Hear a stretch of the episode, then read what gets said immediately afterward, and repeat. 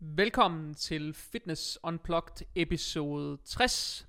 Det her, det er et, øh, et jubilæumsafsnit, og, øh, og nu har vi simpelthen optaget, eller nu optager vi det 60. 20. afsnit af Fitness Unplugged. Øh, da vi startede med det her projekt, øh, havde, jeg, øh, havde jeg ikke så lige tænkt over, hvor, hvor lang tid det her det skulle rulle, hvor mange emner, og, og hive nye gæster ind og sådan noget, men det er faktisk kørt ganske, ganske problemfrit. Det synes jeg er ret nice. Øh, så jeg vil egentlig bare starte med at sige øh, tak til jer, der lytter med. Øh, vi nærmer os med hastige skridt øh, de 40.000 downloads, og det er en kæmpe milepæl for mig personligt. Øh, det her det er en lille bitte podcast, den er ikke støttet af nogen, der kommer ikke nogen penge ind.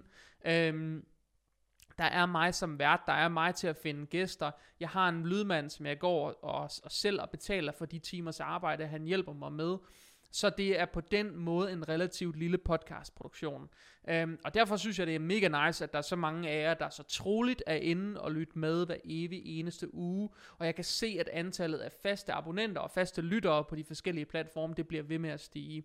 Så tusind, tusind, tusind tak, fordi du lytter med. Og øh, hvis du vil gøre mig en tjeneste, øh, så vil jeg virkelig gerne snart bryde de 40.000 downloads. Øh, så hvis du vil gøre mig en tjeneste, og du lytter til podcasten på øh, Spotify, eller iTunes, eller et eller andet andet sted, men især Spotify, der har man den her øh, mulighed, hvor man kan gå ind og dele til Instagram, øh, og der deler man faktisk direkte til sit Instagram story feed, og der kan du gå ind og dele, gå ind og tag mig som by JS Christensen, og så brug eventuelt øh, hashtagget del, når du lytter så vil det være en kæmpe hjælp for mig personligt. Og det vil jeg bare sige tusind, tusind tak for, hvis du vil hjælpe mig med. Ellers, øh, så denne uges udgave af podcasten, den skal handle om det her med en begynderguide. Øhm, jeg luftede det allerede i øh, sidste afsnit, i episode 59. Der snakkede jeg lidt om på et tidspunkt, at der ville komme nogle nogle gyldne råd, eller sådan øh, nogle, nogle, øh, nogle gode fif til, hvordan man kommer i gang med noget livsstilsændring og noget, eller i det hele taget noget, noget resultatskabelse i en eller anden retning. Og fordi i det her øh, afsnit, øh, der har jeg egentlig samlet, øh, det er derfor, øh, øh, der har jeg egentlig samlet nogle, øh, hvad skal man sige, nogle råd til, hvordan kommer man godt i gang. Altså sådan en begynder guide. Hvad gør man med, hvis man gerne vil bygge muskelmasse op? Hvad gør man, hvis man gerne vil øh, tabe sig eller tage på? Hvad gør man med kosttilskud? Hvad skal man kigge på? Og hvad er fuldstændig ligegyldigt? Øh, det har jeg egentlig samlet lidt fif til, så man lige får et overblik, og så man har en rigtig, rigtig god mulighed for at komme godt i gang. Med mig i dag, har jeg øh, min, øh, min producer, Jakob. Øh, Glad Jakob, finder ham på Instagram. Øh, Glad Jakob, han er med på øh, mikrofonen, og ellers så er jeg som altid jeres vært, Jakob Christensen, og I kan finde mig på Instagram som by JS Christensen, og ind på Facebook som Jakob Christensen, coach og personlig træner. Og nu til dagens afsnit. Jakob, øh, tak fordi du gad og øh, hoppe med på mikrofonen i dag. Selvfølgelig. Det er... Øh, Altid. Og tillykke med 60. Tillykke med 60. Ja, det lyder som om jeg er blevet rigtig gammel, men øh, det er jeg ikke. Men det er sgu fedt, vi er nået til 60 afsnit. Ja, det er vildt at tænke på egentlig. Det er helt sindssygt. Øh, vi har før fortalt historien om, hvordan du mødte mig mm. med stress på, med et net rødløg under armen på gaden, ja, og tænkte, ham der, han skal være den ja. næste podcast-hjerne. han lyder, øh. eller han ligner som en, der godt kunne det. Det er lige det, han ja, ligner. Præcis. Ej, så, øhm, så den historie, den kan I finde i et andet afsnit. Yes. Men øh, men det er mega sjovt, og ja, nu er vi jo bare i gang, øh, yeah. og, og forhåbentlig, øh, så forhåbentlig på et eller andet tidspunkt øh, kan vi finde en, øh, en eller flere mindre sponsorer, mm. øh, der vil være med til at spytte lidt penge i projektet. Yeah. Det er faktisk noget, det vi går og snakker om lige nu.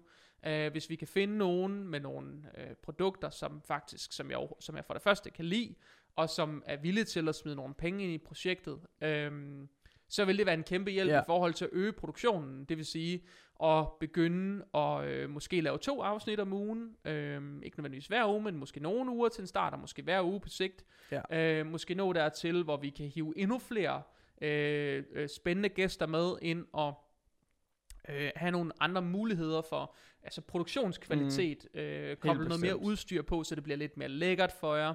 Ja. Øh, og alle sådan nogle, sådan nogle ting. Så Øh, hvis du kender en, hvis du har en eller anden kontakt, hvor du tænker, prøv at høre, det der, det vil være en kanon platform, øhm, så er du meget velkommen til at, øh, at sende dem min vej og bede dem om at skrive til mig. Jeg vil meget gerne i noget dialog, øh, hvis der er nogen, der er interesseret i sådan noget. Øh, fordi det vil faktisk være en ret stor hjælp for os. Øh, fordi lige nu er det sådan, at, at podcasten er 100% selvfinansieret.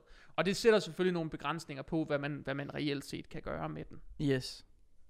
Men bortset fra det, øh, så bliver vi ved med at lave podcast, som det er, og indtil der kommer noget, øh, noget støtte udefra, kommer der så noget støtte udefra, så kan vi kigge på, hvordan vi kan øh, skalere den. Helt Men bestemt. faktisk er vi allerede begyndt at gøre, øh, gøre lidt, Jacob. Det har du måske som lytter øh, observeret i den sidste uges tid, måske, øh, på sociale medier. Øh, vi har lavet, øh, vi lavede en, nogle små videosnaser, jeg Yes.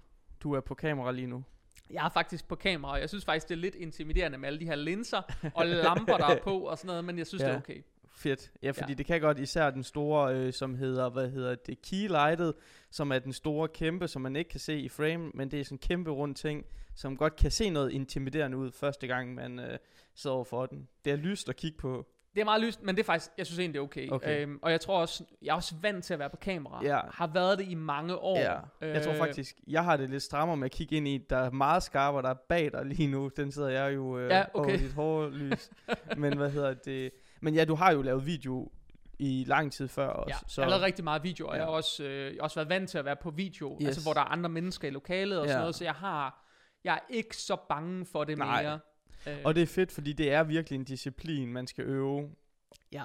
Tro Altså, jeg kan huske, jamen seriøst, jeg kan huske de første gange, jeg skulle øve mig i at lave videoer, så Mm, kigge ja. ind i Instagram og så tale til den. Jeg synes, det var så akavet. Ja. Jeg kan huske, mange af de første stories, jeg lavede sådan på Instagram, de kunne godt være sådan, du ved, sådan 20 bidder lange om Ja, at ja, fortælle en ja. lille bitte ting, der kunne være fortalt i en story-agtig. Ja, og det, altså, jeg har været til, hvad hedder det, optagelsesdag før, hvor der er en, der har booket mig i fire timer, hvor at efter de fire timer, så siger personen, jeg er nødt til at booke dig en dag til, fordi at han bare stod øh, og, og ikke kunne, altså, det er svært at formulere sig. Ja, øh, især, det. men du klarer det godt nu, og øh, Tak.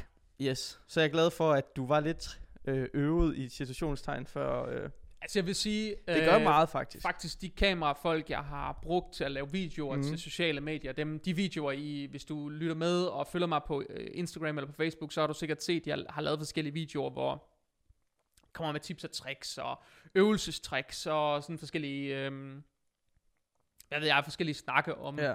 øh, ting, om kost, om træning og sådan noget, og man skal, øh, altså, hvad ved jeg, øh, øh, men de har faktisk altid, øh, de har faktisk altid øh, været sådan meget positive og rosende overfor, at det ikke har krævet ret mange takes at få ting i kassen, fordi Nice. jeg tit egentlig øh, har vidst, hvad jeg ville Ja, sige, Det har også meget at uden sige. egentlig at have forberedt det, men det at kende emnerne og sådan, så har jeg ligesom sådan, så har jeg af en eller anden grund bare haft nemt ved at finde en flydende dialog. Øh, Fedt. så Men det, det, sjældent det er også, nu har vi jo alligevel arbejdet sammen i snart halvanden år, så det er også kun min erfaring.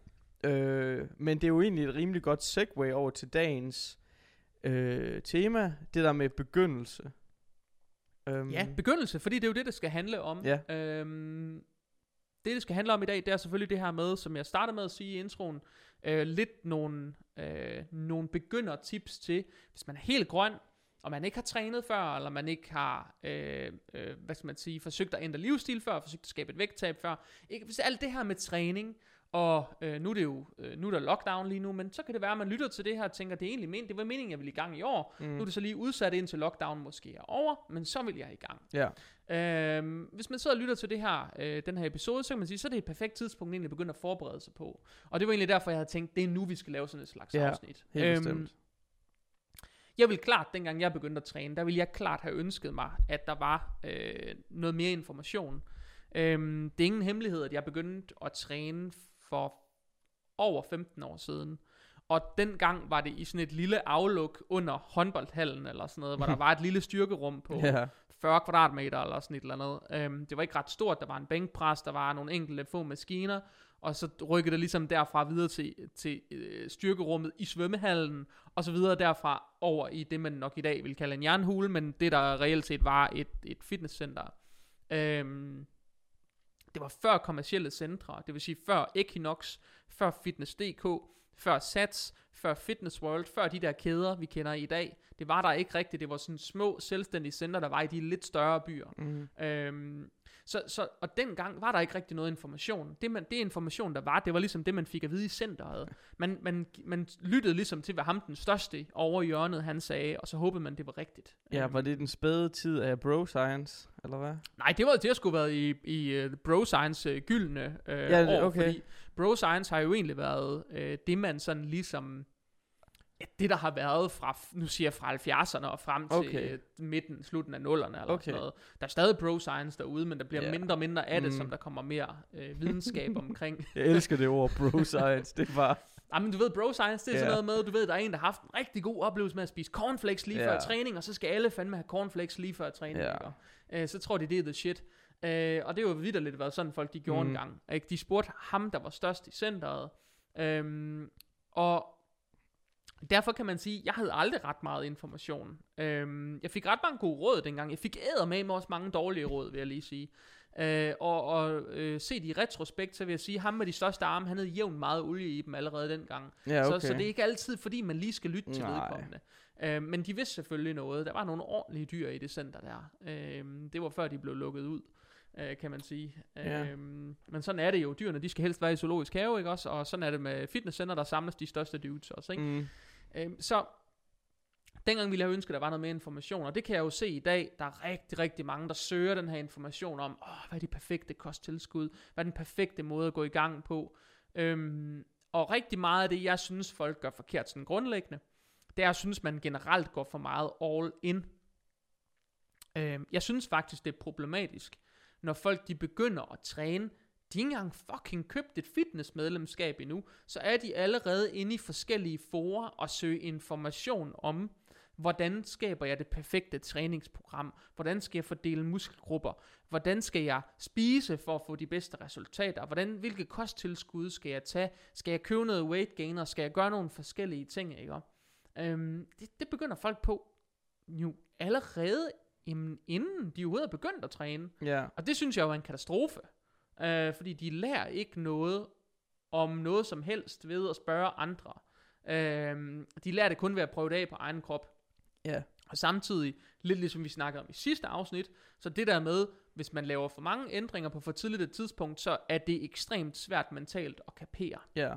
Øhm, så der er noget i det her med, hvad er den perfekte begynderstrategi Ja. egentlig? Hvad er det for få ting, man bør kigge på, og så kan man udbygge det stille og roligt. Mm. Så det har jeg egentlig skrevet lidt ned til. Lyder det som sådan en fornuftig måde at gå til det på? Ja, helt bestemt. Jeg tror også, det, det, det er den måde, at øh, man kan gøre det mest overskueligt på. Hvad, hvad, hvad, hvad vil du egentlig? Er der en ting, du vil have ønsket, du vidste, dengang du begyndte at træne? Er der en ting, hvor du bare tænker, det her, det gad jeg godt at have vidst? Ja, at der er en rigtig måde at lave øvelser på. Altså, Hvorfor er det vigtigt? Fordi at jeg kan se tydeligt, hvordan små centimeters justeringer i holdninger kan gøre det til en helt anden og en rigtig øvelse. Altså, Men hvorfor er det, en, når det er en forkert øvelse, tror du så ikke, man får noget resultat ud af at lave jo selvfølgelig, øh, men du får nok ikke det du, altså sådan, for eksempel sådan noget med bred og smal, når du sådan, når du øh, skal lave benpres for eksempel, der er jo forskel okay, på, om du gør det og Ja, sådan noget. sådan, sådan nogle ting, sådan, altså for eksempel at squatte, sådan kommer jeg helt rigtig ned, sådan, når jeg træner ryg, hvordan er det sådan, når jeg bare laver en row, sådan, skal jeg lige holde armene lidt anderledes for Ja. at ramme der, sådan, sådan nogle ting vil jeg egentlig godt, fordi jeg har jo bare sådan rows, om det er sådan her, sådan, Ja. men hvis jeg lige havde trække i en bestemt retning, Ja, præcis. og skubbe i en bestemt retning Ja. og sådan noget. Men der, der er jeg faktisk uenig. Nå. Jeg er faktisk meget Spændende. uenig i, at det er vigtigt for en begynder. Nej, altså, ja, okay, jeg tyder bare sådan, men det var bare sådan, jeg ved ikke, om det var den største ting, men det var bare sådan en ting, jeg i hvert fald godt Det ville ville have vidst, vidst. men, men det er Ja. ikke sådan, at jeg føler, at den er alfa og omega. Jeg synes faktisk, det er egentlig, det er jeg ikke engang skrevet på listen. Vi kan godt Okay. lige tage den. Ja, Men øhm, jeg synes nemlig, der er blandt begyndere, er der et ekstremt, øhm, der er et ekstremt fokus på at skulle lave alting korrekt fra starten. Og jeg er nødt til at sige jer en ting, det er, at måden jeg har lært at træne på, det er ved at lave fucking mange fejl. Mm, Det er ikke ved at lave alting rigtigt. Øhm, og noget af det, man skal vide, det er jo også, at kroppen, den responderer jo, uanset om du bevæger dig rigtigt eller forkert. Det, Jo. at du begynder at bevæge dig mod noget modstand i en eller anden retning, det betyder, at kroppen responderer. Øh, og i starten, når man lige er begyndt at træne, og man aldrig har vægttrænet før, så skal der ekstremt lidt stimuli til at skabe forandring. Som, som i vidderligt lidt. Altså, ja. Øh, for de fleste er det måske et enkelt sæt af en øvelse. Altså som, som vi snakker om, det kan være et sæt helt uden opvarmning. Bare et sæt Ja. kan være for en begynder, der aldrig har vægttrænet før. Den første måned eller to, der kan det være et sæt af fem forskellige øvelser, Mm. og 10 minutters opvarmning. Det kan være, det er den ideelle træning for begynderen, og det vil få dem til at vokse helt crazy. Ja, det forstår jeg også. Vi snakker om, at det er så lidt stimuli, hvor det man ser i dag, det er, at folk de forsøger at opsøge den perfekte træningsteknik, inden de overhovedet har rørt ved en vægt. Mm. Og de forsøger at, at opsøge det, det perfekte træningsprogram, hvor mange sæt, hvor mange gentagelser skal lave, hvor meget alt muligt. Og det man bare skal vide, det er, når man er helt grøn og helt begynder, aldrig har trænet før, så skal der så lidt til, at det nærmest ikke giver mening at opsøge viden om, hvordan man gør det korrekt. Det giver egentlig mere mening at fokusere på at lykkes med, for eksempel komme afsted, få det gjort, og egentlig bare få udfordret sig selv og prøve nogle grænser af hver gang. Okay. Det tror jeg faktisk, man vil have langt mere succes med. Fordi der skal ikke ret meget til i starten. Og de, de fleste overtræner i starten i forhold til, hvad de egentlig har brug for. Så træner de langt mere, end de har brug for i starten. Ja, det jeg har hørt dig sige, det er egentlig det der med, at man kan overtænke det så meget, at man aldrig kommer i gang, hvis du ved, hvad jeg mener. Sådan, at man kan overforberede sig, og så lige pludselig, så når man ikke det, man egentlig skulle. Altså sådan, Ja. fordi det, jeg, jeg, hø- jeg hører, hvad du siger, og jeg er faktisk også enig i det, øhm, fordi det giver god mening, at ikke at have, jeg ved ikke, er det, tror du, at nu ved jeg ikke, om man overhovedet må sige det her i 2021, men jeg føler, at drenge, vi har, jeg kan tage det for mig og min kæreste i hvert fald, jeg er mere typen, der bare sådan, ja ja, det, jeg ved, hvordan man gør, og så gør jeg det, og så når jeg føler, at jeg ikke kan blive bedre, så begynder jeg at sådan læse på, hvordan kan jeg gøre det her bedre, Ja. hvor at min kæreste, hun er mere sådan, okay, jeg sætter mig lige ind i, hvordan jeg gør det rigtigt fra starten, altså, eller hvad man skal sige. Jeg giver altid øh, analogien med. Jeg kan jo også se det på klienter, hvornår de opsøger mig. Altså Ja. i hvilket tidspunkt af deres træning opsøger de mig, mænd og kvinder. mm, Kvinder kommer langt tidligere, end mændene gør. ja, Og jeg giver dem lidt analogien, med, det er min egen analogi, jeg ved ikke engang, om den er rigtig. nej, Men lidt den der med, du ved, hvis en mand og en kvinde får... Nu et stereoanlæg, det er en vildt dårlig analogi, fordi de fleste et stereoanlæg for dem, det er sådan en Bluetooth-højtaler Ja. uden ledninger. Men hvis de fik stukket et stereoanlæg i hånden, ja, du ved, du ved Ja, godt, hvad et ja, ja, stereoanlæg ja, ja. Altså med ledninger, Ja. der skal sættes i højtalerne, Mm. og noget, der skal på stilforbindelse, mm, og nogle forskellige ting, ikke? yes, Så vil kvinden, hun vil i de fleste tilfælde pakke det pænt ud, stille det frem foran sig, finde ledningerne frem, og så vil hun tage manualen og begynde at kigge på, hvordan skal jeg samle det her mm, så det spiller. Manden, han vil åbne kasserne, tage tingene ud og smide manualen væk. mm, Og så vil han begynde at stykke ledningerne sammen, uden nødvendigvis at vide, hvordan han skulle gøre det. Og så kan det godt være, at han ville stå med stelforbindelsen til sidst og tænke, hvad fanden skal jeg med den? Den smider vi også væk. Jeg ved ikke, hvad Mm. den skal. Ikke? Så er vi fa- så, Ja, og så, så spiller stereoanlægget ikke, som det skal. Vel? Det spiller sådan set slet ikke, hvis ikke der er stelforbindelse. Vel? Og så er vi der, hvor, jamen, det vil være deres måde at gå til det på. Og Mm. først når han finder ud af, at det ikke kan spille, som det skal, så vil han kigge i manualen og finde, ops, den ledning er smidt væk lige før. Den Ja. kan vi lige have plukket på og på et søm her Yes. i væggen eller et eller andet. Ikke? Og så spiller det. Og, og det er sådan nogle ting, som, det, er lidt, det overfører jeg lidt til det her med fitness, hvor ja, mændene, de skal prøve selv først. mm, Og når de så finder ud af, okay, jeg har betændelse i begge knæ, og jeg kan næsten ikke gå, og jeg har ondt i den ene albue, mm. så begynder de at opsøge noget hjælp til, hvordan de bliver bedre. Og kvinderne oplever jeg, at der er i starten en ekstrem stor, øhm, jeg vil ikke sige frygt, men der er sådan en, øhm, der er i hvert fald en bekymring for at komme galt afsted. Ja, En grundlæggende bekymring for at lave ting forkerte, uden de egentlig ved, hvorfor de ikke må lave det forkert. Mm. Men der er en Mm. grundlæggende bekymring for at lave noget forkert. Og der skal man jo være opmærksom på som begynder, at det sted i verden, hvor der måske i en sportsmæssig sammenhæng er mindst sandsynlighed for at komme galt afsted, det er nok ind i et fitnesscenter. Altså hvis man melder sig til badminton, fodbold, yeah. håndbold, bordtennis, et eller andet andet øh, foreningsidræt, så vil der nok være langt flere uhensigtsmæssige bevægelser, som man ikke var forberedt på. ja, Hvor når man er i et fitnesscenter, så er det hele tiden fra A til B i det samme bevægmønster, indtil man er færdig. mm, Øhm, så der er ikke sådan de der retningsskift og sådan noget undervejs. Nej. Der er det frem og tilbage hele tiden i en eller anden retning. Ja. Eller op og ned, eller hvad det så er, ikke? yes, Øhm, selvfølgelig kan man overbelaste nogle ting, og selvfølgelig kan man komme galt afsted, mm. men sandsynligheden for en rigtig skade, altså en vedvarende skade, er bare større i almindelig foreningsidræt. ja, I langt de fleste tilfælde. yes. Øhm, og man kan selvfølgelig altid være uheldig, men det vil nok være sådan grundlæggende, øh, sådan det er. Ja, ja, ikke? selvfølgelig. Du kan altid tabe dem. Altså, der er, der, du kan jo ikke lave noget, uden der er en risiko. Men jeg kan godt se, hvad du mener. Det, det, du kan altid komme galt Ja. afsted, men det kan du jo, det kan du jo også... Øh, Øh, det kan du jo også i alle mulige andre sammenhænge. Ja, der var en, der, jeg kan ikke engang huske, det var for en... Øh, der var en eller anden situation med en, der fortalte mig, at der var noget, hun gik og var nervøs for. Øhm, og det var sådan en eller anden underlig ting, hun gik og var nervøs for. Ja. Hvor jeg var sat til hende, så siger undskyld, men hvis du er bange for det her, hvorfor tør du så gå ud på gaden og gå på Mm. arbejde? Hvorfor tør du overhovedet sætte dig ud i din bil og køre ned på dit job, Ja. hvis du er bange for det her? Mm. Fordi det du gør der, det er langt mere farligt. Ja. Øhm, hvor hun var sådan, åh ja, okay, sådan havde jeg ikke set på det før. Nej. Så det handler også nogle gange om at lige at sætte tingene Ja, i perspektiv, ikke? Ja. Øh, men jeg har så egentlig sådan delt det lidt i tre kategorier. Jeg Ja. har lavet en sådan, hvis man gerne vil bygge noget muskelmasse op. Okay. Der er både nogen, der vil tabe sig, og nogen, der vil tage på, men de kunne godt have en fællesnævner i, de vil gerne tage noget muskelmasse Ja. Øh, så har jeg lavet en om lidt om sådan basic om kosttilskud. Mm. Hvad skal man lige vide? Ja. Og hvad er øh, overhovedet ikke vigtigt? og det er det meste, Ja. kan jeg hurtigt afsløre her. Spoiler alert. Spoiler alert, det meste om kosttilskud er så unødvendigt. Um, og så den sidste, det er egentlig lige sådan nogle grundtrin om kost. Hvad skal man, hvordan går man Ja. ja. til det? Um, men i forhold til det her med muskelopbygning, så en af de ting, jeg har skrevet på sådan øverst på listen, det er, kom i gang.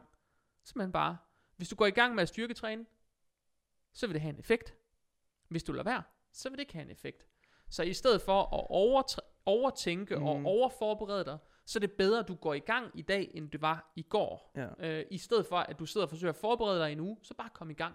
Ikke? Og så undersøg tingene undervejs, som du får brug for, for, noget, for noget ny viden, eller du går i Mm. stå, eller du, der er noget, der ikke fungerer, der er en eller anden øvelse, der gør ondt, eller der er et eller andet, der ikke er, som det skal være.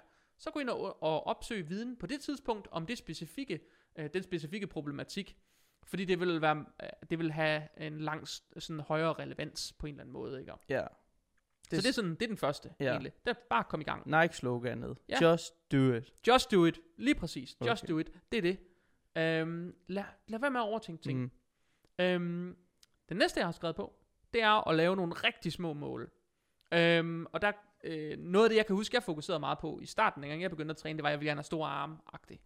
Øhm, og der gik jeg og målte dem kraftigt med hele tiden. Jeg var nede i min mors sygekasse og stjæle målebånd, og så gik jeg og Mm. målte mine biceps hele tiden. De var så spændte, fordi jeg stod med det der målebånd hele tiden. Men det kan jeg faktisk huske, det var også meget motiverende at se, der skulle da komme en centimeter mere, for at se, hvordan det går hurtigt, ikke også? Og så vil man lidt fremad i verden, og det kan egentlig være en fin måde at have sat et mål på i starten, fordi det er enormt målbart. Men så, jeg gik ikke og målte hele min krop, det var kun min biceps. Højre Mm. biceps, den var helt vildt interesseret i. Resten af kroppen fuldstændig ligeglad. sådan total, øh, hvad hedder ham der, øh, der er sådan, Johnny Bravo, eller hvad? nej, der er sådan en gut, hvor han bare har en stor legarmarm. Jeg kan ikke huske, han er jo sådan Nå, er det ham der armlæg, armwrestleren der, eller hvad? Ja, ja, præcis. Oh, jeg kan ikke huske, hvad han hedder, men Nej. jeg er med på, hvem Ja, det okay, er. cool. Ja. Men, men det var sådan en ting for mig. Jeg ville, der var lige et tidspunkt der i starten, det var vigtigt for mig at få synlige mavemuskler. Det fik jeg. Og Fedt. det, det var, jeg gik simpelthen efter hver mave-workout, så var jeg nede i spejlet og lige spænde og lige se, hvor langt er vi nået. Og sådan gik det hver uge, indtil jeg kunne se, nu har jeg fået synlige mavemuskler. Fedt. Og det næste step, det var simpelthen, jeg ville til have nogle større arme. Mm. Så jeg kølede og kølede og kølede, ikke? Og så, så, ups, og så var det første mål at få 40 cm om armen eller sådan noget, ikke? Og så den dag, jeg fik det, så, yes, så var der endnu en ting, jeg lige kunne vinge af, ikke? Ja. Og stille og roligt på den måde, så byggede jeg egentlig mål op. Så ville jeg gerne kunne bænkpresse i starten, kan jeg huske 50 kilo. Det kunne jeg så inden for 3 måneder, eller 2 måneder, eller sådan noget, en måned, eller hvor lang tid det nu tog. Øh, og så ville jeg gerne kunne bænkpresse 60 kilo. Så var det det, jeg byggede mig op til, og så videre, og det er egentlig den- den anden ting, jeg har skrevet på. Øh, det er i forhold til det der med at lave de små mål. Det kunne enten være en eller anden kropsdel, man gerne vil udvikle. Mm. Det kunne være en arm, det kunne være Ja. en, en numse, det kunne være øh, et, nogle store brystmuskler, det kunne være nogle Ordentlig store. Lige præcis. Øh, store skuldre, det kunne være nogle store ben, det kunne være alt muligt. Det kunne være, at man gerne vil have øh, store lægge, fordi man har sådan nogle tiny puny lægge, der ikke kan komme ud om Eller en sommeren. teardrop. En teardrop, eller I don't know, men arm for eksempel, Ja. det er en ting, som det kan folk relatere til. Ja. Der er ikke noget som en ordentlig gun der. Præcis. Øhm, så, så det kan jeg huske, det var sådan et mål for mig dengang. Øhm, og det var meget målbart. Det var ekstremt nemt at gå ind og se, hvornår har jeg nået de 40 cm, jeg har Mm. sat på dengang. Og det tror jeg ikke engang, jeg har mere, fordi jeg træner ikke rigtig arme mere, og øh, øh, lige nu er det jo totalt lockdown, så lige nu er jeg sikkert tiny puny, men, øhm, men det er bare sådan, det ligesom er, ikke? Ja. Øhm, det næste, jeg har skrevet på, det er at fokusere, fokusere på få ting ad gangen, øh, simpelthen for at gøre det overskueligt. Øh, og lidt ligesom vi faktisk snakker om i sidste podcast, det her med at lave så få ændringer som muligt ad gangen, fordi så, har, så, er det ikke, så er det ikke så svært mentalt at kapere det. Øh, så er det faktisk lidt, det falder lidt ind i samme kategori, men få ting ad gangen, ligesom nogle enkelte mål, der er meget ensidige, men det gør det enormt nemt for en at overskue, hvornår man har nået det. Og man vil sikkert også dedikere sig mere til det, fordi Ja. det er meget mere simpelt. Ikke? Helt bestemt. Og det kan du sikkert lægge genkendende til på en eller anden måde, kan du ikke det? Jo, når jeg træner, og især når jeg har haft trænet tidligere, så har jeg jo måske meget klassisk, at arme og triceps og bryst og biceps, eller hvad man skal sige, sådan Yes. de, de mest klassiske øvelser, dem, det er jo, jeg tror det er fordi, de er nemmest at se, og det er også dem, der ser bedst ud, synes man. Ja. Så hvad hedder det, når jeg har begyndt at træne, så har det bare været sådan, okay, jeg skal i hvert fald have, jeg skal i hvert fald vokse i brystet, og jeg Ja. skal i hvert fald vokse her, og så sådan, så kan man jo så sætte sin, ja, mål ud efter det. Jeg, jeg tror ikke, at jeg havde sådan meget, hvad skal man sige, jeg tror, jeg har været heldig, at jeg, man kan rimelig hurtigt se, når jeg træner, så jeg tror ikke så meget, at det er, når den er 20 cm. Jeg tror mere, at jeg er gået efter sådan, skal jeg kunne tage 30 kilo i den her, eller skal Ja. ja. øh, kunne se en blodår, eller et eller andet i Men, den det, stil. men, men det, Så- er jo, det er jo lidt det samme. Det er nogle Præcis. meget små, simple ja, ja, ting. ja, ikke? ja, Og men, ja. Og lidt ind i den der med kiloene. Ja, altså, ja, jeg kan huske fra 100%. starten, jeg har været ekstremt fokuseret på, når men Ja. så nåede vi så mange kilo. Mm. Det næste er, at jeg skal kunne løfte så mange kilo i Ja, øvelsen. ja, ikke ja, også? præcis. At det, jeg kan huske, altså, øh, jeg kan huske, der har været øvelser, hvor jeg sådan bare har været fokuseret på, det kunne være fedt at have en 15 kilo skive på hver side Ja. af den her stang i det her. Mm. Så når man når dertil, så kunne det være fedt at have en 20'er på. Ja, Så kunne det være fedt at have to 15'ere på, fordi Mm. det ser mere badass ud. Det var Ja, bre- det så bredere ud, Ja. det var bumper plates. Og sådan, så var det ligesom måden at gøre det på. Når man så nåede 80 kilo i bænkpres, så er det næste mål, det var 90 kilo. ja. Øh, det, var sådan, det var en meget simpel tankegang, men som virkelig virkede godt, og det ville virke for både mænd og kvinder at tænke sådan her. Ja, Øhm, og der er faktisk lige to ting, som jeg kom i tanke om. Du spurgte tidligere med det der, hvad jeg gerne vil, sådan ting, før man begynder at træne. Ja. Og jeg tror især det her, det er noget til drenge. Lad være med at måle pik. Altså sådan, jeg, sådan, nej, men øh, udtrykket er det der med, at hvis, din kammer, hvis du er nede og træne med en kammerat, og så han tager 20 kilo, men han har trænet... okay, jeg troede, det var i- noget med at have målebåndet Nej, med nej, nej, nej, nej. omklædningsrummet. Altså, okay, ja. jeg mener, altså sådan, at du måler, sådan at du prøver at følge med dem, der er bedre end dig. Ja, At sådan, Okay. at, at, at hvis, hvis du er ny i træningen, og har en kammerat, der har trænet to år, så lad være med at prøve at spille smart ved at løfte øh, næsten Ja. lige så meget som ham. Et, du kan ikke. Du kommer til at se dummere ud, end du troede du, altså sådan, end at bare tage de få kilo der. Så lad være med at prøve at være noget, du ikke er, når du Ja. sådan, vær ydmyg og start lige fra bunden, og hvis han er en god ven, så er han også rimelig ligeglad med det.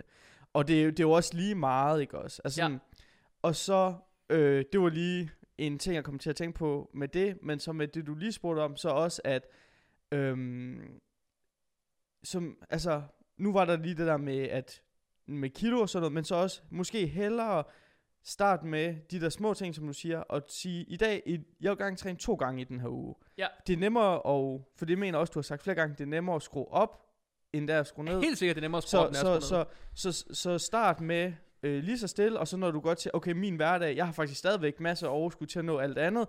Nu tager vi Ja. tre gange. Okay, det går stadig fint. Måske kan jeg klare en fjerde dag, eller et eller andet Men den stil. helt seriøst. Det, men jeg har jo nævnt før i podcasten, hvor Ja, vi ja. sidder og grinede af, hvordan det var, Præcis. dengang jeg begyndte at træne Og Ja. når folk hører det, så må de bare tænke, er han fra stenalderen eller Ja. sådan noget.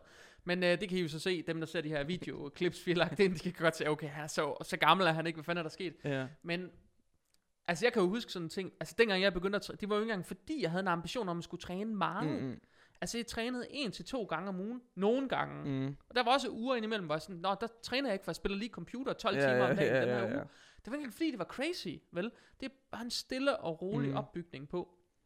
Og jeg sagde til en her den anden dag, sådan, der spurgte sådan, hvad gjorde du man så dengang? Så siger jeg, "Jamen, for at fokusere på min kost dengang, jamen når jeg havde været inde og træne, der havde jeg måske lige været i Fakta på vejen og købt en liter mælk. Ja. Den billede jeg så i omklædningsrummet bagefter, for lige at være sikker på at få noget protein. Ja. Og for han bare, han kiggede på mig, som om jeg var faldet ned fra månen, og var bare sådan, dengang der var der ikke, jo, proteinpulver. Det var det, man kunne få. Man kunne gå ind i måske Føtex og købe det ældste Maxim, der fandtes. Og jeg tror lige Bodylab, de var kommet frem med noget, man kunne købe på nettet. Men det var stadigvæk dengang nethandel, det var noget, man blev bange for. Ja, ja, ja. Altså, vi, vi, vi snakker om, at proteinpulver, måske havde han nogle gamle weederbøtter eller sådan noget, mm. i Mm. det center, jeg kom til at træne i på et tidspunkt. Men det var ikke engang der. Altså, det var ikke engang på det, tids, på det tidspunkt trænede jeg, du ved, i baglokalet nede i svømmehallen, Ja. yeah. hvor der var et stort fitnesscenter. Øh, center. Mm.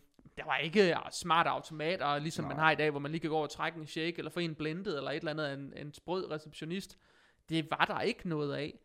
Dengang, der var der sådan noget med, at folk de kom med en liter kakaomælk, eller Ja. en liter skummemælk, eller sådan noget, og så drak de den efter træning. Så vi, vi snakker altså om, at man er også enormt privilegeret i dag mm. med de ting, man gør. 100%. Jeg kan da huske, da jeg boede i Aalborg sammen med Bjerre, som er en af mine rigtig gode venner, vi var altid i Bilka, når der var Mathilde kakao på tilbud. Fordi, fordi- han trænede, eller hvad? Jamen, vi trænede begge to, men det var bare det, han skulle have. Bjerre yes. Skulle have en uh, kasse Mathilde, eller det var sådan, jeg skulle med derud, både fordi det var hyggeligt, men også fordi, at man må købe fire rammer, eller hvad det var per person. Så kunne han købe fire, og så kunne jeg købe fire. Ja, altså jeg kan altså- huske, jeg, dengang jeg arbejdede i Bilka, Ja. altså jeg har jo, spoiler alert, jeg har arbejdet i Bilka, ligesom alle andre, ja. sikkert har på et eller andet tidspunkt, øh, det virker som om, at det er ligesom, øh, det er ligesom sådan, øh, det er i Danmark, der yeah. alle på et eller andet tidspunkt har været i dansk supermarked eller selling group, Yes. men, øh, men det er jo mange år siden, det var dengang jeg gik på gymnasiet eller sådan noget, jeg kan huske alle de der, alle de der fitness dudes eller træningsdudes, mm. der kom med sådan en indkøbsvogn,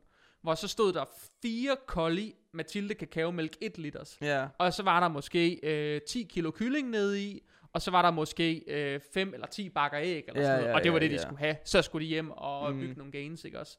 Øhm, men, men for lige at, at gå tilbage til det, der du sagde med før, lad, det der, du kaldte det at måle pik, det var et udtryk, som det ville jeg nok aldrig have brugt, men Nå, øh, okay. Det, det har jeg bare hørt lad det være. gange. Ja. Men øh, jeg tænkte sådan, det var da underligt noget at lave i omklædningsrummet, lige indtil du lige fik den. ja, ja, okay, fair. Øh, men, men, øhm, men nej, det jeg kom til at tænke på, det var lige før jul, det vil sige en af de sidste træninger, jeg havde her Ja. i, øh, i Apollo øh, i Vejle, der, der træner jeg øh, til daglig.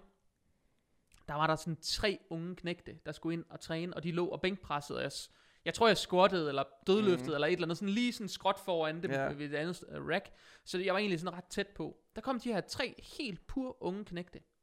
Og det var tydeligt, træningserfaring, det havde ingen af dem. Og ham, der havde mest, han kunne bænkpresse 35 kilo. Ja. Altså det var sådan noget, okay marker, jeg løftede Mm. det den første uge, jeg trænede, ja, ja, ja, slap af, ikke? Han kunne løfte de der sådan 35-40 kilo mm. Det var det, og han følte, han var the shit. Ja. Og med alle hans kammerater, de der to kammerater, han er med, de skulle jo også prøve. Ja. Og ham den ene, han var sådan, du ved, den modige type, som, mm. det der, det kan jeg også gøre, ikke også? Og ved den første gentagelse, så klask, så lå den nede på Ja. brystet af ham. Han kunne ikke komme op, og de måtte kraftede med to mand til at hjælpe ham med at Ja. løfte den op. Ikke bare en, men to. Så begge makkere, de måtte ligesom løfte i begge Ja, sider for ja, at få den ja, op, ja. ikke? Og der var jeg bare sådan, det var sådan et tydeligt eksempel på mm. nogen, der var kommet med ind til en træning og sagt, det skal jeg også kunne, det der. Ja, ja, ja. Så den tager jeg lige med det samme. Ikke? Og, og det synes jeg bare, at det er, sådan, det, ja, det er et rigtig godt eksempel på, hvad, hvad man ikke skal gøre. Ja, præcis. Øhm, hvis du er vant til at træne, og du har en makker med, der aldrig har trænet før, Mm. så prøv lige at være den voksne, Ja. og sig til vedkommende, prøv at høre, øh, vi starter lige lidt, så ser vi lige, hvad du kan, Mm. i stedet for, at vi bare brækker armene på dig, fordi det er der ingen grund Ja, til. også for eksempel, når du ligger under en, øh, en 40 kilo stang, det er ikke det fedeste. Jeg har set en tab, altså 40 kilo ned på brystet. Altså, det er jo ikke fordi, det er, altså, altså, det er jo mega nas. Altså, det er jo ikke for sjov. Altså, sådan, jeg havde, så- har jeg fortalt om ham, der klienten, jeg havde, der, der, der, der bøjede tre ribben. nej, det lyder godt nok forfærdeligt. jeg havde en klient på et tidspunkt, der var så super cool. Og han var stærk nok, og sådan noget, det var ikke Mm. det. 120 kilo bænkpres, Puha. smuttede stangen ud af hænderne på ham. Han bøjede tre ribben, ikke? Ja, selvfølgelig. Og den, og han skrev ikke noget til mig om det. Nej. Han skrev ikke, hey dude, jeg er kommet galt afsted til træning, jeg kommer ikke noget formtjek i den her uge. nej. Sådan var det ikke. Da der kom det næste formtjek, så skrev jeg til ham sådan, øh, hvorfor du tabt dig så meget den her uge? Ja, Og han var sådan i sådan en gaining fase, mm. hvor Mhm. han skulle virkelig tage noget muskelmasse på, ikke? Og Sådan, hvor, hvorfor har du egentlig tabt dig? Det, er sådan, det, det, virker, det virker atypisk, fordi yeah. han var i en kurve, hvor den blev blev ved med at gå opad. ja. Og det var, jeg husker det som et st- relativt stort vægtdrop. Jamen, han har haft svært ved at spise den her uge. Så sådan, hvorfor har du svært ved at spise? Og det var bare sådan noget, jeg kunne næsten ikke lokke det ud af ham, eller sådan, ej, du må ikke grine af mig, jeg synes, det var pinligt at fortælle det, og sådan noget, sådan, ej, okay, så fortæl det nu, altså jeg er nødt til Ja, at vide ja, det. ja, ja, ja. Om han har tabt stangen i bænkpres, så han har bøjet nogle ribben, så han er faktisk så ondt, han havde svært ved at spise. Ja, okay. Og jeg tænkte bare, oh my god. Ja. Yeah. Altså sådan, hvad, hvad gjorde du så bagefter? Sådan, jeg trænede færdig. Så. Shit, man. Men det var sådan nogle typer, ikke Ja. også? Og det, er sådan, det synes jeg er så fedt, når det sker. Det er fedt, men det er måske... Den der vægtskål med dumt og fedt, den, den ligger lige på vippen, gør den ikke? Om, om det er klogt at træne færdig. Med, Men jeg har gjort det selv, hver gang jeg har fået en fibersprængning, så har jeg tænkt, ah, det er lige meget. Ja. Jeg træner noget andet. Så men har jeg du så ikke færdig. sådan to dage efter været sådan... Dammit, øh, past Jacob, hvorfor har du... Øh, hvorfor gjorde du det? Altså jeg vil sige, jeg har haft nogle gange, hvor jeg har tænkt sådan, ah, skal jeg sådan, jeg har fået, der var en gang, hvor jeg var sådan, apropos det der med at sætte små mål, om det er det næste, jeg skal nå. Ja. Der var et tidspunkt, hvor jeg tænkte, skull crushers. Altså de der franske ja, ja, pres. ja, ja, ja, ja. Det kunne være fedt at have en 20'er på hver side, fordi Ja. de havde de store blå Eleiko skiver Mm, fra yes. gamle dage, ikke også? Det kunne se så nice ud, hvis jeg kunne have sådan en 20'er Mm. på i den der. Ikke? Og jeg har talt med mange andre om det her, med at lige snart man kommer derop, så Ja. bliver den pludselig tung af en Meget. eller anden grund. Men en 15'er på hver side, det var en narter-problem. Mm. Ikke? Og det var heller ikke et problem at få en 2,5 kilo skive på. Og heller ikke et problem at få en 1,25 ud over det der. Men i det sekund, vi nåede op på en 20'er på hver side, så fik jeg en fibersprængning i den ene triceps. To-tre reps, bum, så var den der. Stensikkert, som armen i kirken, og jeg tænkte, det var lige godt satans. Så kom jeg hjem, og der gik tre uger, før jeg kunne træne de triceps der igen, så det var jeg jo nederen over, og gik og forsøgte at få den strukket ud, Ja, og få ja, den ja. masseret, og få gjort den, ja, det gik tre uger, før den var klar. Så skulle vi prøve igen, og så byggede vi jo op, stille og roligt, øh, hen over nogle uger, fordi styrken var forsvundet, så nu Mm. byggede vi styrken op igen. Kraft style med om ikke. Da vi så nåede igen til den der 20 på så skete det kraftet med en gang til. Og jeg var sådan, hvorfor univers? ja, ja, hvorfor ja, sker det ja, her? ja. Men, så det er sådan en ting med at være meget besat af at skulle nå et bestemt styrkemål i et eller andet, og så går det galt. Og det har jeg bare prøvet de to gange.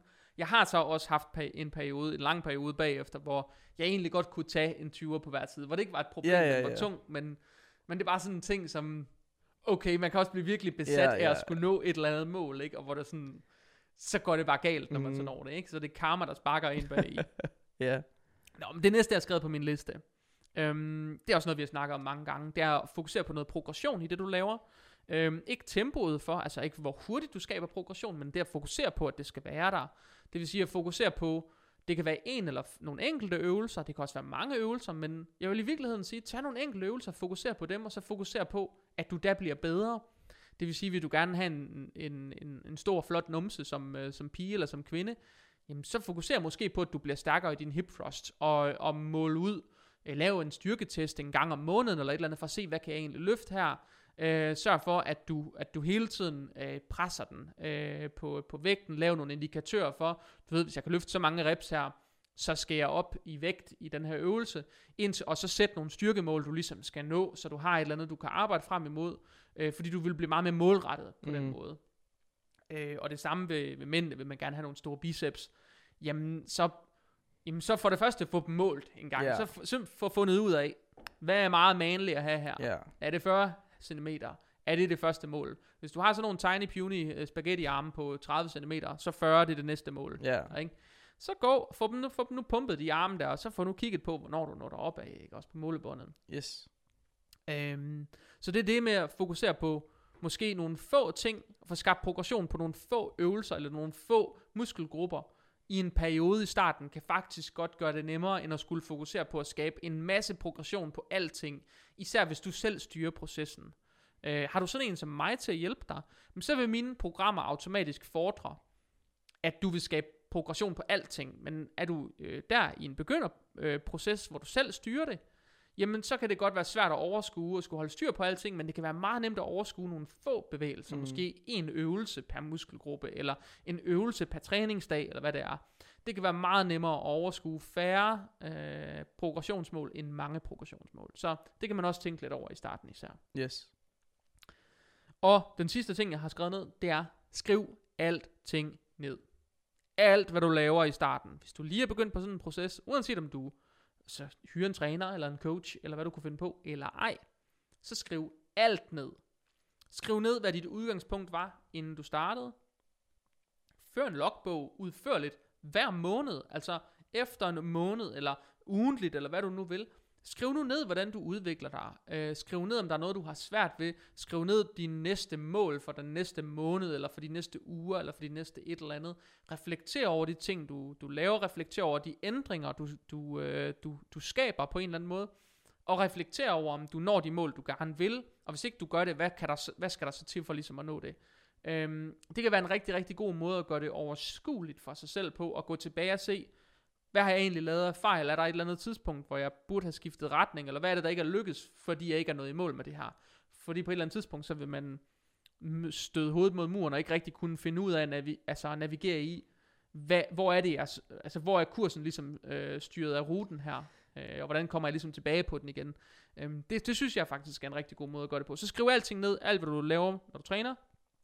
hvis du måler din krop en, et eller flere steder, skriv det ned. Øh, vejer du dig undervejs, så skriv din vægt ned, hver gang du har en vejning med en dato. Øh, har du nogle styrkemål, eller har du nogle, nogle ønskemål omkring en eller anden, nu siger jeg biceps igen, fordi det er noget, jeg kan relatere til, men har du en kropsdel, du synes, der skal vokse, så mål den, og sæt nogle mål for, hvad den skal nå op på. Øh, tag nogle billeder af det, dokumenter processen, det er en rigtig god ting. Yes. Mm-hmm. Er det noget, du har gjort egentlig? Nej, men lidt i perioder, men hver gang jeg ikke gør det, så glemmer jeg altid, hvor meget jeg kan løfte i forskellige ting. Mm. Og så var sådan, hvad fanden er det, jeg plejer her? Så tager man to kilo for lidt. Nej, det er for lidt. Så tager man to kilo for meget. Og så, og sådan, jeg kan godt se uh, pointen i det. Uh, jeg der er rigtig mange, der gør det på papir, og jeg gør det bare i telefonen. Ja, Øh, men det er jo ligegyldigt, men bare Ja, ja, ja, man ja, får det ja, dokumenteret. præcis. Det er jo ikke, ja, ja, nej, det er ikke vigtigt, hvor man gør det. Nej, nej, nej, selvfølgelig ikke. Øhm, men jeg er overbevist om, det virker. Det er det samme, som jeg har nægtet at få en kalender i så mange år, og nu har jeg en kalender, og det er bare dejligt. Og du lever garanteret af at have en kalender, gør du ikke det? Jo, Eller, det- du kan ikke leve uden din kalender. Nej, fordi hver gang jeg... Ah, det kan jeg godt lige huske, så straffer jeg mig selv. Yes, det sker nemlig. Lige snart man har travlt med Ja. noget. Det, det er et sekund, man har travlt. Ja. Så en kalender, verdens bedste redskab. Yes. Øhm, lidt om kosttilskud. Ja. Jeg har skrevet nogle få ting ned. Tre ting har jeg skrevet. Tre Mm. gode råd. Mm. Øhm, det første er, du kan og skal ikke leve af kosttilskud. Bum. Det skal du simpelthen ikke. Hvis du lige er begyndt at træne, og du tænker, jeg vil gerne øh, bygge nogle større piver, og nogle større baller, og nogle større brystmuskler og alt sådan noget. Du vil gerne vil skabe resultater. Så kosttilskud ikke vejen at kigge. Det er ikke det, der kommer til at skabe resultaterne i starten. Du har brug for ganske få kosttilskud for at skabe resultater, så lad være at gå for meget op i det. Hvis du har svært ved at få mad nok ind, så er weight gainer for eksempel ikke vejen frem.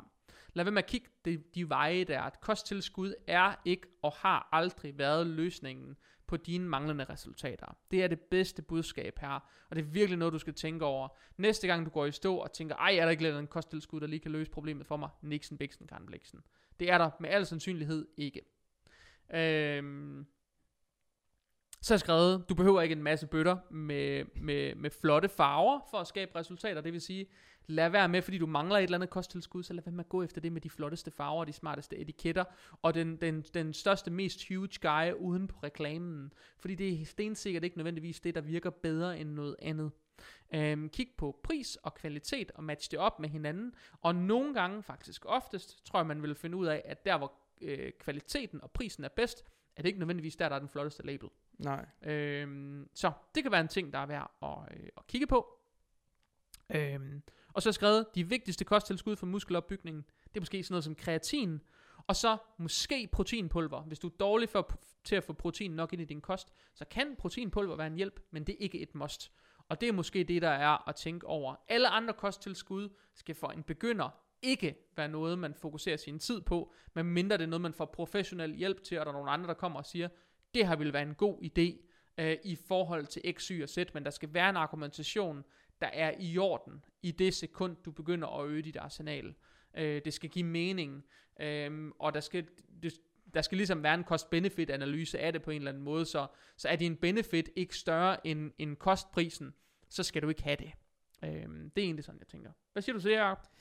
Jeg synes, at det går skræmmende meget godt i hak med det, vi har snakket om i sådan... Det er jo en opsummering på god sådan ting, vi har snakket om i tidligere afsnit. Det der med, at selvfølgelig, du kan, hvis du er nørdet om ting, jeg har også kameraudstyr, som jeg ikke skal bruge, men som er cool, eller gør det lige lidt nicer, eller et eller andet den stil. Og det er jo det samme med det her, at der er det her, som du i hvert fald skal have. Du skal have de her to ting, øh, eller i hvert fald, men hvis du skal have noget, så skal du have de her ting, og så kan du optimere en lille smule med de her ting, og gøre Ja. det bedre, og så er det også coolere at kunne tage noget af det her, men det er ikke fordi, det gør noget, eller hvad man skal sige. Så, så jeg Lige synes, præcis. det er en rigtig god ting at sige, der er de her ting, og så kan man så rådgive sig med, hvad er så det næste, vi kan gøre på. Og så vil jeg så sige i forhold til det her med kosttilskud, hvis du begynder og virkelig ikke ved noget om kosttilskud, og du er endt inde på nogle af de her sider, øh, som sælger dem, øh, så vær lige varsom. Øh, tjek eventuelt, vi lavede en podcast afsnit, jeg kan ikke helt huske, hvad nummer det var, men det har nok været øh, et sted mellem episode 40 og 55, Der burde der være et afsnit med Daniel, øh, Daniel Using fra Only Ja. Approved. Han er produktspecialist dernede. Øhm, så øh, der er et næsten to timer langt afsnit mm. om kosttilskud på Ja. sådan en lidt mere nørdet plan. Øhm, gå ind og lyt til det. Øh, hvis du er helt ny i det her, så er jeg ret sikker på, der vil du kunne finde en masse information om do's and don'ts, og det er altså om en lang række af de mest populære kosttilskud, eller nærmest alle de mest populære mm. kosttilskud. Og der er rigtig meget, du vil finde ud af, det har du formodentlig ikke gevinst af i forhold til kostprisen. Øhm, og så er der en ting i forhold til kost, der har jeg skrevet fire, fire ting ned. Øhm, så fire simple punkter. Øh, hvis du gerne vil se muskelmasse på, så spis noget mere. Så simpelt er det. Prøv at lade være med at overtænke det. Øhm, og det samme, hvis du gerne vil tabe dig, så spis lidt mindre. Øhm, der er rigtig mange, der overtænker det her. Og de gør det på et plan, hvor, Nå, men så vil jeg gerne tage på, så, så begynder jeg at tælle kalorier. Jeg downloader lige mig FitnessPal. Så skriver jeg lige ned derinde. Så, øh, så går jeg, begynder jeg at gå op i mit proteinindtag. Ups, så siger appen, det er for lidt, det jeg får. Og hvordan får jeg så noget mere? Så får man stress over det. Hvordan får man så noget mere kulhydrat? Det siger den, jeg får for lidt af. Hvordan får man noget mere af det? Hvordan får jeg noget mere fedt? Og så videre, og så videre. Og det her, det er sådan en ting, som især med for eksempel øh, sådan helt unge mennesker, øh, hvor jeg sådan, det er bare for tidligt et tidspunkt, hvis man ellers aldrig har haft noget problem med kalorier, og øh, øh, fedtforskrækkelse, proteinforskrækkelse, og alle de der ting. Hvis det aldrig har været en ting i ens liv, så kan det være enormt skadeligt, at man begynder at overdetaljere øh, sin, øh, sin, øh, hvad skal man sige, sin adfærd på så tidligt et tidspunkt. Det bedste og vigtigste råd, det ved jeg ikke om du kan huske, Jacob, øh, det her jeg har snakket om før i podcasten, hvor jeg, noget af det første jeg fik at vide, det var, at hvis du gerne vil tage på, øh, så prøv bare at spise det dobbelt af det, du spiser. Ja, ja, og så se, hvordan det går. huske. Ja, ja, ikke? Og det var vidderligt en ting, jeg tog til mig. Det gav 5 kilo på en måned, og så holdt det op, så havde min krop vendt sig til det. Øh, jeg gik fra 65 til 70 kilo. Jeg var en tynd, øh, puny, øh, teenage-agtig knægt, ikke også? Øh, jeg gik fra 65 til 70 kilo. Det gjorde jeg i løbet af en måned. Bum, det var easy peasy. Øhm, og så stod det egentlig stille der i lang tid, og så bevægede jeg mig stille og roligt op mod 374 hen over en øh, længere periode end det. Men i det øjeblik blev jeg opmærksom på, at der skal meget mere mad til. Fordi min vægt begyndte derefter at stå bum stille. Mm. Og jeg vejede mig mega tit for at finde ud af, om ikke den snart steg. Og Ja, jeg ja. prøvede virkelig at spise meget. Men uanset hvor meget jeg forsøgte at spise, så var det ikke nok. Og hver gang det så ikke var nok, så forsøgte jeg lige at spise lidt mere. Øhm, der gik faktisk, jeg tror jeg havde trænet 7-8 år eller sådan noget, før jeg overhovedet fandt ud af, hvad kalorier betød. Og hvad, hvor meget, hvad er egentlig meget protein? Hvor meget protein behøver man egentlig at spise? Jeg gik slet ikke op i det. Jeg vidste bare, når man æg, der er okay mange proteiner Mm. i sikkert. Og det havde jeg i hvert fald hørt. Mm. Og kød det er også okay, tror jeg nok. Og øh, en ekstra proteinshake måske. Og sådan, du ved, så var det lidt sådan, Ja. det kørte, ikke? Øh, altså det, det, er jo det, jeg har været på et stadie, hvor jeg engang imellem gik ud og stjal en liter mælk i mors køleskab for at, at få øh, lidt ekstra proteiner Ja, ind. præcis, Altså, præcis. så det har været niveauet, og det er det, jeg mener. Vil du gerne tage på i muskelmasse, og du ikke ved, hvor du skal starte, så prøv nu at kigge på dine almindelige portionsstørrelser. Giver, giver, får, får, du, får du tre skiver rugbrød med i madpakken, og du går i gymnasiet eller et eller andet, så gå ud til mor eller dig selv, hvis det er dig selv, der smører madpakken, og bed om at få fem eller seks skiver, og så spis dem. Altså, prøv at lade være med at overkomplicere noget simpelt Mm. med noget, der er endnu mere besværligt. Altså, øh, det, det er for tidligt et tidspunkt, når man er i Ja. det der begynder stadie, det er for tidligt der at begynde at overdetaljere mm. det. Øhm, Ja, ja. Så det er i virkeligheden et rigtig, rigtig, rigtig godt råd herfra. Øh, og det samme, hvis man gerne vil tabe sig. Så prøv nu lige at starte med at skære ind til benet på det, du gør. I stedet for at gøre alting forbudt og sige, "Nå, men så er det 0 sukker, så er det 0 kulhydrater, så er det 0 alt muligt. Så prøv bare at starte med at skære lidt ned på det, du spiser. Får du tre skiver mad til middag, så prøv at skære ned til to skiver mad. Ikke? Får du en stor skål havregryn til morgenmad, så prøv at spise en lidt mindre skål havregryn til morgenmad. Får du, og så, så videre på den måde. Ikke? Også, altså spiser du tre stykker frugt i formiddagspausen, så prøv at skrue ned til to stykker mm. frugt. Ikke? Altså det behøver ikke at være vanskeligt. Nej. Folk gør det vanskeligt. Øhm, og især i begyndelsen er det en rigtig god ting at forsimple det. Det skal nok blive besværligt, det skal nok blive komplekst på et tidspunkt, men især i begyndelsen, når du har behov for mindst mulig udsving, så lad være med at overkomplicere det. Det er det Yes. bedste råd herfra. Og jeg er 100% enig. Fedt, Jacob.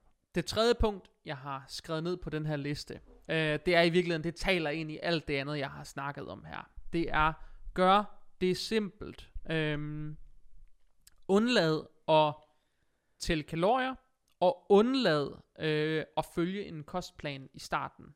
Lad være med at blive sådan helt desperat over at sidde og opsøge gratis kostplaner alle mulige steder, fordi du tænker, der må være en magisk måde for mig at spise på. Hvis du gerne vil tage på, spis noget mere. Hvis du gerne vil tabe dig, så prøv at spise lidt mindre, end det du gør. Lad være med at gå fra tre skiver mad til frokost til nul skiver mad til frokost. Mm. Det er ikke vejen frem. Prøv at gå ned til to i stedet for tre. Og så videre. Lav nogle simple små justeringer. Spiser du meget mayonnaise, så skru ned til light mayo, og når det ikke virker med, så fjern dit mayonnaise, eller kom det halve på, eller sådan, altså små, små, små justeringer. Øhm, spiser du et stort stykke kage til eftermiddagskaffen, så prøv med et lille stykke kage, og prøv derefter måske at spise et stykke frugt en gang imellem, eller gøre et eller andet. Altså prøv at vidderligt, eller være med at overkomplicere noget, der burde være simpelt for de fleste. Øhm, det skal, som, jeg, som sagt, det skal nok blive komplekst på et tidspunkt for dig. Når du begynder at gå i stå med alle de her simple justeringer, så skal det nok blive komplekst. Men indtil det har brug for at blive mere komplekst, indtil du har behov for at gå mere op i detaljerne, så prøv at lade være med egentlig at gøre det. Prøv bare at tage det lidt ad hoc, som du kan se, at det egentlig skrider frem. Det er en af de bedste, øh, hov, det er en af de bedste råd, øh, jeg øh, i virkeligheden næsten kan give. Øh, giver det mening, Jacob? Ja, kan du godt lidt følge mig i den her tankegang om, at hvis man forsøger at følge en eller anden stram diæt, eller en eller anden særlig kostplan, eller tæller kalorier, eller et eller andet, så bliver man enormt fokuseret på det også. Ja, fordi det er jo der, jeg selv har været i og yes. med, at jeg har jo også, som du for eksempel siger det der med, i stedet for at skip to måltider, så bare spise lidt mindre til de to måltider. Og i stedet for at være så ekstrem med det, øhm, og det er jo, altså, jeg ved godt, at jeg har brugt øh, alle mulige anekdoter og sådan noget, men jeg føler bare, det er virkelig godt i livet til alt, man gerne vil lære og blive ja. bedre til, at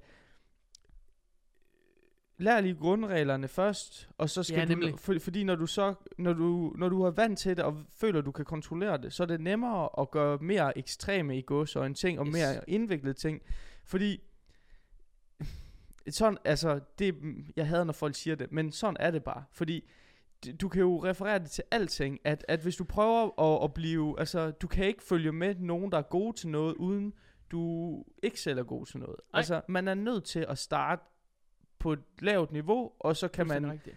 individuelt finde sin pace til at blive bedre til det. Men jeg gav, øh, det er ikke så længe siden, jeg havde en fodboldspiller i mit klientel. Nu holder han lige pause i sit forløb, øh, fordi han nåede faktisk alt det, han gerne ville. Øh, og der var en naturlig vinterpause og alle de der ting, så han sagde, jeg vil lige spare pengene ja. over vinteren. Øh, så kan vi starte igen til foråret, så gør vi det. Øhm, og jeg kan ikke lige huske, hvad, hvilken sammenhæng det var i, men der var et eller andet, hvor vi snakker om udviklingskurve. Øh, og hvor jeg så til ham, så siger jeg, nu er du god til at spille fodbold, ikke? Og så spiller på et, et ret højt øh, niveau, sådan lige et par, han spiller anden division, ikke? og så lige et par rækker under det, der egentlig er professionelt. Så hvis man skal være god til at spille fodbold, så er der jo en naturlig udviklingskurve i det. Ja. Man starter med at være øh, mikroputter, eller miniputter, eller ja. hvad det hedder, et eller andet. Øh, tiny, tiny børn, hvor det er øh, øh, sikkert øh, 25 unger, mm. der bare får en bold, og så løber de på en græsplæne med et mål i hver ende. Der er ikke nogen regler. Der er ikke nogen, der fortæller dem, hvornår man må drible. Der er ikke noget offside. Der er ikke nogen regler for taklinger. Der er natter. Ingenting. Der står bare 100 skrigende forældre ude på sidelinjen, og så er der 25 børn, der løber rundt øh, med lidt for mange forældre. Øh, men så er der 25 børn, der løber rundt efter den samme bold. Og nogen græder, nogen sparker den i mål, mm. nogen er glade, nogen griner, øh, nogen sidder sikkert og piller bussemænd ude på øh, sidelinjen, men, men det er udviklingskurven, det er der, de starter. Så kommer de til det næste stadie, og der kan det være, at man begynder at fokusere på at lære dem at sparke til bolden på en bestemt måde. Måske begynder man at lære dem, hvad en inderside er. Måske lærer man at drible, og øh, så er det der, man starter. Ikke? Og så laver man små bitte dribleøvelser og sådan ja, noget. lidt mere struktur. Lidt mere struktur. Og så kan det være, når man kommer en række eller to op igen, jamen så når man måske dertil, hvor Nå, men nu har I jo lært at drible, så nu skal vi til at lave øvelser, hvor I dribler rundt om nogle kejler for eksempel, og når I har lært det, så skal vi måske lave øvelser, hvor I først skal drible rundt om nogle kejler, og så skal I udenom en eller anden mand, og, og så skal I til at sparke på mål. Eller, altså, så begynder man at ud, altså udvikle og gøre, øge sværhedsgraden stille og roligt. Ikke? Yes. Og, og det er lidt det samme her. Altså, jeg har den her følelse med, at når folk de gerne vil tabe sig, eller når de gerne vil øge muskelmasse, når de generelt bare har nogle mål omkring deres livsstil, og de ikke selv aner en dyt om, hvad de foretager sig. Så det er ligesom om, de forsøger at sætte sig ind i noget, som de, altså, som de ikke har ressourcerne til at forstå. Mm. De har simpelthen ikke den viden, der skal til at forstå, hvorfor du skal gøre, som du skal gøre. Og derfor giver det meget mere mening at forsimple det ned på et niveau, hvor alle kan finde ud af det. Ikke også? Øhm, og så kan det godt være, hvis de hyrer sådan en som mig til at hjælpe dem, som jeg har været i det her game i så mange år. Jeg ved 100%, og jeg kan også forklare dem alting på et sprog, så de forstår det. Så de, de, for, så de efter en samtale ved, det er derfor, vi skal i den her retning. Ikke? Og det er derfor, jeg skal gøre de her ting. Det giver mening. Bum, det er det, vi gør. Men hvis de selv skulle have fundet ud af det, så ville det måske have taget dem flere år at finde frem til de samme svar, fordi de ville ikke, have, de ville ikke vide, hvor de skulle lede henne. Og, og det, det er lidt det, og det er også, apropos vores øh, podcast i, fra sidste uge, snakker vi lidt om det her med, kan, er det en god idé at opsøge noget vejledning? Øhm, det kan være sindssygt godt givet ud at få noget viden ind på et meget tidligt tidspunkt. Øhm, Yes. Det kan betyde, at du udvikler dig alt fra dobbelt så hurtigt til 3, 4, 5 øh, gange så hurtigt, som du vil på egen hånd. Du vil formodentlig ikke gå i stå så ofte, du vil ikke øh, øh, ramme så mange plateauer, øh, du vil bryde dem meget hurtigere, når du rammer dem. Der er mange ting, der vil gå op i en højere enhed. Så det kan godt være givet godt ud, og du skal ikke bruge al din tid, alle dine aftener på at sidde og researche på Google og alle de der ting. Sidde i alle mulige Facebook-forer og søge noget information blandt nogen, som i øvrigt ikke er garanteret at kende svarene. De fleste af de svar, jeg ser i Facebook-forer om, om træningsrelaterede ting, om kostrelaterede ting, mellem 8 og 9 ud af 10 svar, der kommer i de grupper, de er helt eller delvist forkerte. Yes. Øhm, eller også så bunder de simpelthen i noget forkert viden. Øhm, så pas nu på med at lytte til alt for meget tilfældigt derude. Prøv i stedet at, at ensart øh, din, øh, din vidensindsamling på en Ja. eller anden måde. Fra nogle kilder, du ved, det her, det, det er øh, af høj kvalitet hver gang, og der er altid en eller anden fornuftig reson- resonemang med, hvorfor du skal gøre X, Y og Z. Så det er egentlig sådan de bedste råd, måske til en begynder, tror jeg. Giver det mening, Jacob? Yes. Og jeg er helt enig. Er der noget, du ville have ønsket, jeg havde taget med, eller synes du egentlig, det er sådan en meget god måde at komme omkring det på?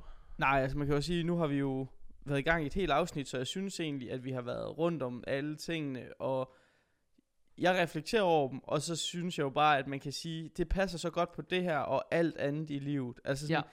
det passer virkelig godt. Se, du har siddet og nikket og, og sådan anerkendt præcis. ja, undervejs Nå, men- og sådan tænkt, åh ja. ja, Ja, nå, men det var fordi, jeg kom til at tænke på noget helt andet. For eksempel, jeg er medlem af en uh, skildpaddegruppe på Facebook, og der, er en, der, der var en, der spurgte, hvad for en art er det her, hun havde fået ind. Og så er der tre, der skriver tre forskellige arter, og så den fjerde skriver, hvis man ikke ved noget om det, kan man så ikke please lade være, fordi hvis den får det forkerte, så dør den.